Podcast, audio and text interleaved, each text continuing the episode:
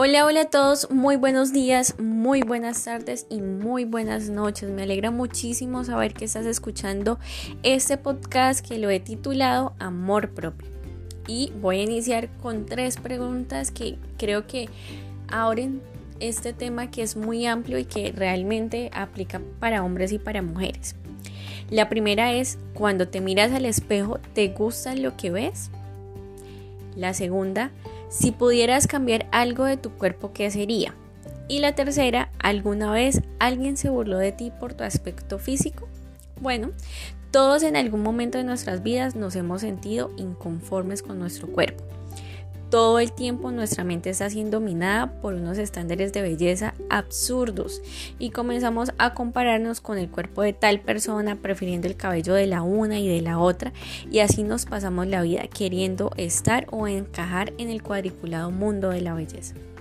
No sé si de pronto ustedes se han dado cuenta que ahora los actores y las actrices de talla nacional e internacional han dejado a un lado estos estándares como de perfección en las redes sociales y han decidido mostrarse tal cual como son, con estrías, con celulitis, altos, bajitos, bueno, como es su cuerpo en realidad, porque a raíz de toda esta serie de contaminación visual, por así decirlo, que nos han vendido la televisión, las grandes marcas, pues hay muchos hombres y mujeres que eh, han llevado su cuerpo a, ex- a excesos, eh, la bulimia, eh, la anorexia y demás enfermedades que se podrían evitar si realmente saliéramos a las redes sociales mostrando lo que somos y mostrando cómo somos, que es lo más importante.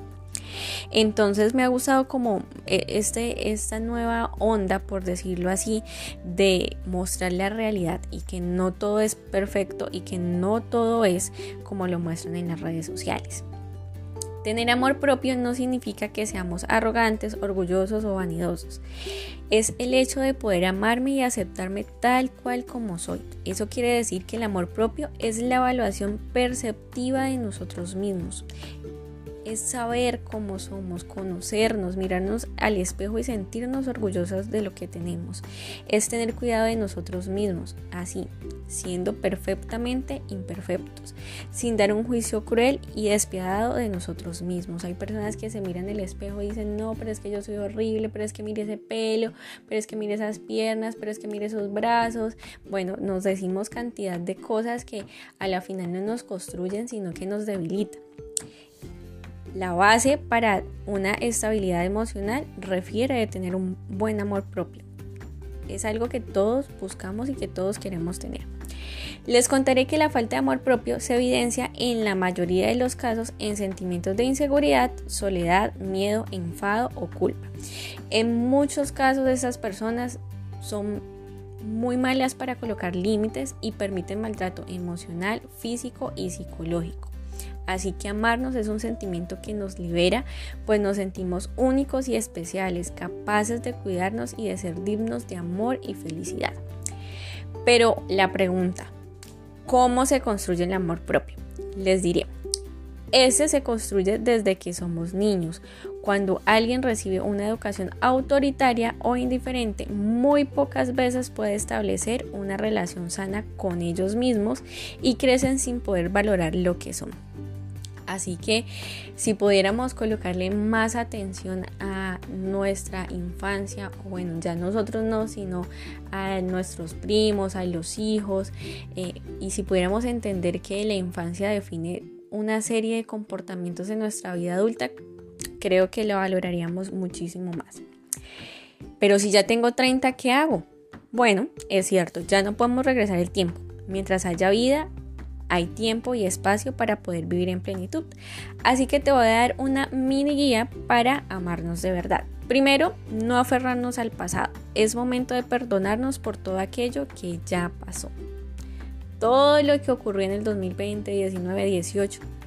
Dejarlo ahí, perdonarnos porque lo hayamos hecho bien, porque lo hayamos hecho mal. Perdonarnos y seguir adelante.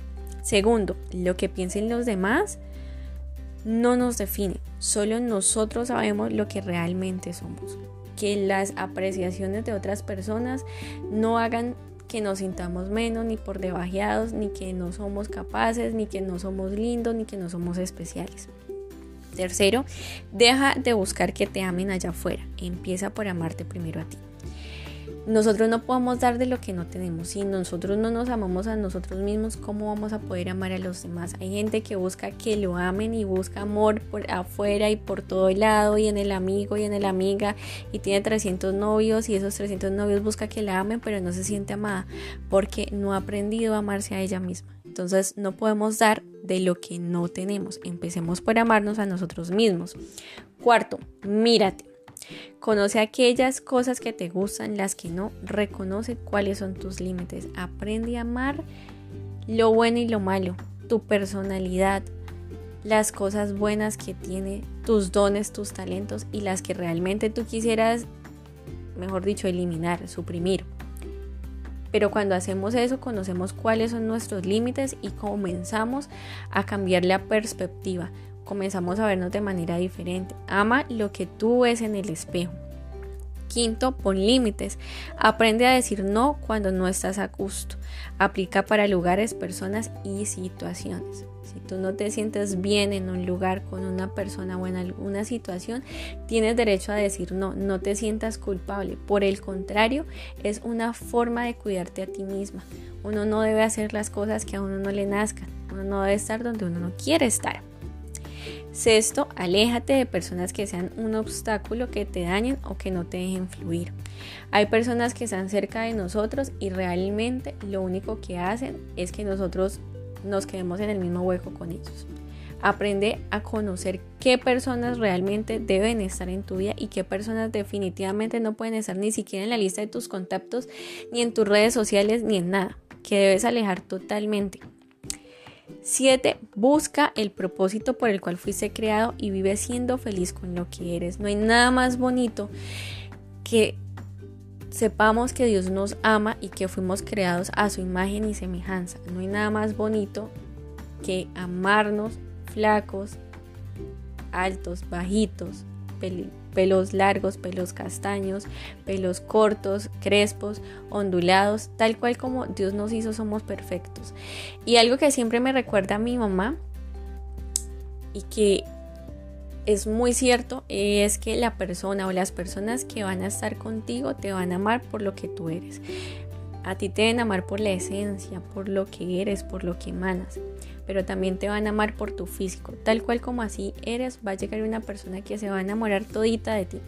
Y en donde tú ves imperfección, va a haber perfección. Por eso es importante saber con quiénes estamos, quiénes nos rodean, quiénes son nuestros amigos, quién es nuestra pareja.